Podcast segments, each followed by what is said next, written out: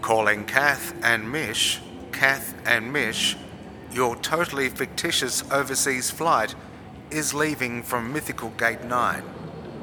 Please have your vaccine passport ready and your statutory declaration. You have no intention of ever returning. Ever. We're talking travel, Mish. Whoop, whoop, where, what? Remember When that? was that? I know how long ago, right? Yeah. But I think people are starting to think about it again. What do you Well, reckon? they are. In fact, that just on the way here, I had I was flipping around the radio stations, and they had best flight ever. right. But I do think people are starting to think, obviously domestically, but ra- also internationally a Mm. bit. But I wanted to specifically talk about women travelling solo. Perfect. Have you ever done any solo I have travel? done quite a bit of travel. Have yeah, you? solo travel. Twenty-one, I set out on my own. Wow. after having done all those cash jobs to earn the bickies and landed in Grand Central Station Wow. uh, via Honolulu and went to meet my friend who was living there who didn't show. What? And so his little 21 year old opening her entire backpack on the floor of Grand Central Station with, you know, this is 1990. So it's it's sort of pre yeah pre cleanup, still New York's fairly gritty then still, opening up trying to find my address book which I realised I'd left in Honolulu, and every sort of shady character coming out of the shade. And um, I, I think I, I ended up doing the reverse call. Hi, ma'am, ma'am. You know, Hey, reverse remember phone that? calls. Yeah. Yeah. Reverse Will you phone accept calls. the reverse charges? Reverse Yeah. charges. Yeah. The other thing I remember. I- Free phone call. I know. Yeah. But and going into those boxes in post offices Yeah. in, um, uh, you know, in Europe and stuff. And- Yes. And, remember sending aerograms Yes. And telegrams. and telegrams. Yeah. Send more money was I think mine. What was that one? Send more money. there are a couple of those. and the last time I asked for more money, right, I'd just been travelling for three months and decided to stay in London. I'd been travelling with a girlfriend, decided to stay in London and try and get a job and stuff. And I, s- I sent a note to my dad, you know, reverse charge call. I really need some more money. I've got 10 quid, seriously. I've had 10 quid. And was staying with some friends, that's fine. He said, okay, I'm going to transfer this money f- to you tomorrow, but that's it, right? You've got to get a job. I ended up staying four years, so I think I kind of acquitted Mm. that. The next day, some friends rang and they said, What are you doing? I said, Oh, I've got to go into the city, I've got to go to Barclays and pick up this money. And they said, We're going to Wimbledon, do you want to come? I go, Oh, yeah. So we went to Wimbledon, which was just down the road, and you could With the buy 10 quid. tickets, uh, could buy tickets at the gate for that day. And it- we got the front row on court one and I said, if my dad sees me on the television, I'm dead. so all I had was sunnies on and a hat and everything because my father used to watch Wimbledon from beginning to end. But oh yeah, disaster. But anyway, I, Scam. uh, what was the match? oh I don't know. What? You don't know. Oh, I can't remember. Dull. I was too busy drinking pims and you know sucking down some strawberries. Stretching your feet out on the grass yeah, court. and hoping Dad didn't see me in the front row. So what ended up happening? Did you stay in New York? went into the city, went to Empire State Building as one does, and went up to the 120th, which is, you know, this tiny little circular area. And I was approached by a man there, so I'm his little 21 year old. And then I ended up playing cat and mouse getting into the elevator to get down to the 86th. This is New York. This is in the tourist building. And we end up doing this cat and mouse thing where I would like pretend to get in the lift and then get out. Did the um did the call to the great aunt out at Great Neck, Yeah. um, Trudy. So hopped on the train and went out. I was having had to get to Penn Station and then out to Great Neck and stayed there and yeah, ended up staying in New York and then went on a um went on to Europe with a study tour. All right. So And did Trudy have a great neck? she did. Did she? Good old beautiful Trudy. God love her. The first time I travelled solo, I'd just broken up with a boyfriend after six and a half years. Oh. Heartbroken, right? Completely heartbroken. I thought, I'm just going to go away. So I went to, straight to London, hired a car, and I literally travelled around Britain by myself for probably two or three weeks. And the song that was huge as the, at that time, which was not helpful, to be honest. So I was in the Highlands of Scotland, or I was, you know, out in the west of England. the only song that was on high rotation was Sinead, what's her name? Nothing compares. so I spent two or three weeks driving around England crying, which was, you know, terrific um, and, you know, extremely cathartic. But, uh, you know, Yeah. beautiful scenery. And I, I always stayed in sort of nice little B&Bs and blah, blah, blah.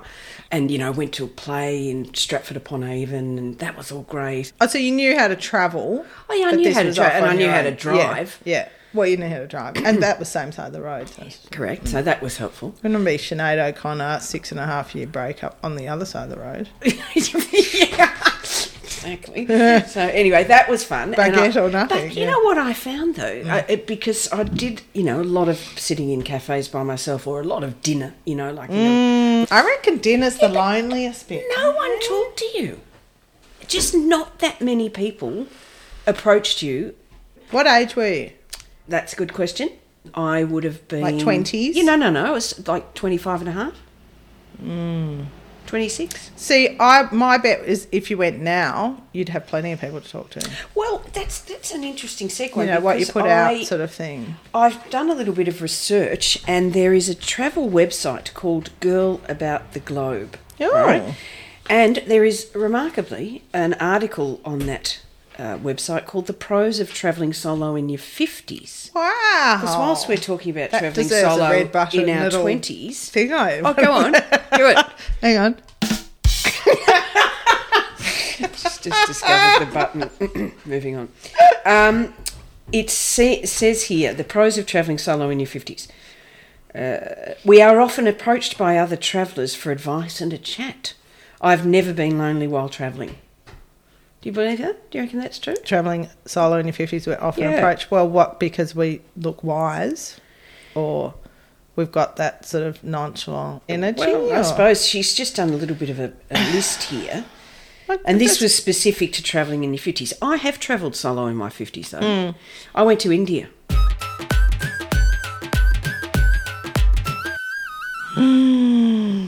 it's on my bucket list. You haven't been to India? I nearly got there. In I nearly got there on the way back on that 1990 trip, and was going to go to Srinagar. Yeah. but it was like major Kashmir fighting going Yeah, on. you don't there. want to be doing Oh, I that. so want to go.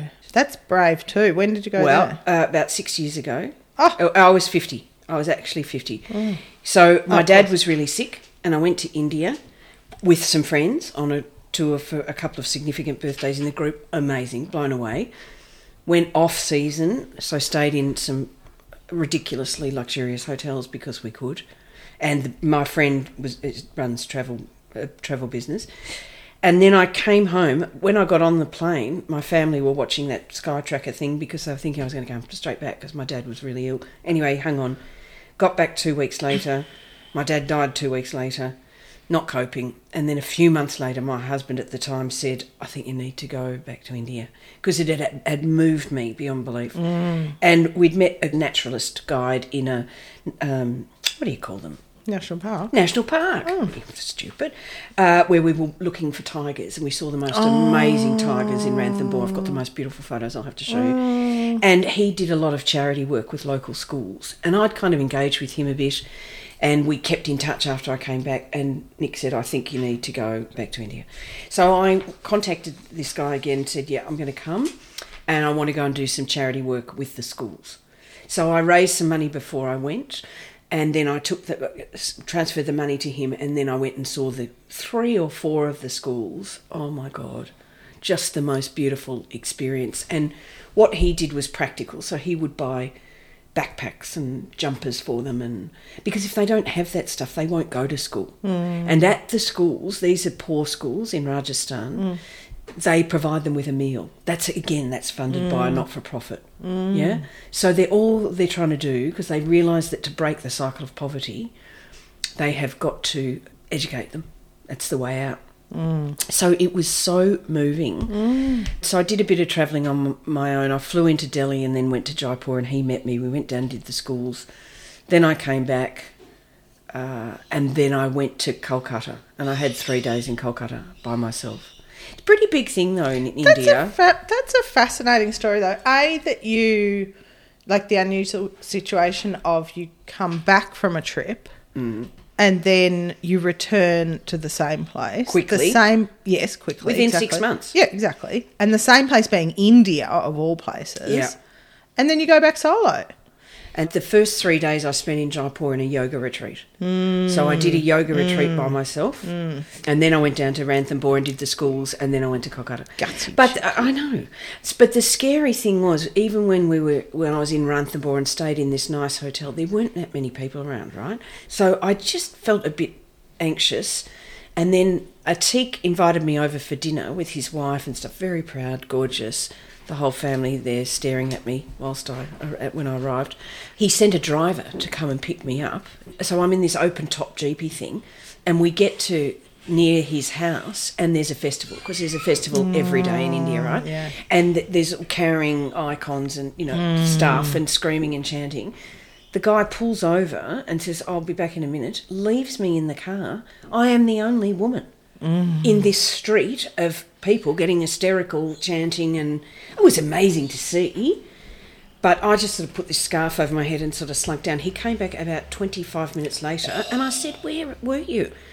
And he didn't speak English. Of course, I don't speak Hindi. So when I got to Atik's place, I said, He left me for 25 minutes. I didn't feel that happy in an open top vehicle while all these people were streaming around, all of them men. And he said, Oh, he said he just went to the bathroom. Gone, "Oh, okay, good. Where can I hear two women shrug off the weight of the world?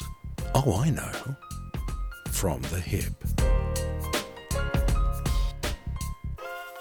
Interestingly, on the this Girl About the Globe website, Hmm. it says we can generally cook, What? which can make us indispensable in hostels and attracts company. And why All are right, we my staying po- in fucking My hostels? point exactly. Not doing that, girlfriend. So No. number three's off. Don't need that bit. we do not need no, that bit at all. We no. do not. And what? We become the cook, the girl about the globe. You know, I think the girl about the globe's being just a little bit girly. Where's she from? Mm, I don't know. America. Probably. Uh, this was funny though. She sounds a bit more British. Actually. The cons of travelling solo in your 50s, and the cons, I can only think of one, and that is the trend to offer the top bunk with no means of climbing up. I need a ladder these days. Oh, but that's because she's in the hostel. She's not staying at the Imperial in Delhi, is she?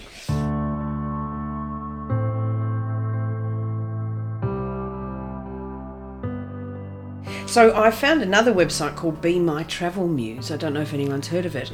And there was a list on there of the top 25 superpowers of all solo female travellers. Was this another female travel site? Yeah.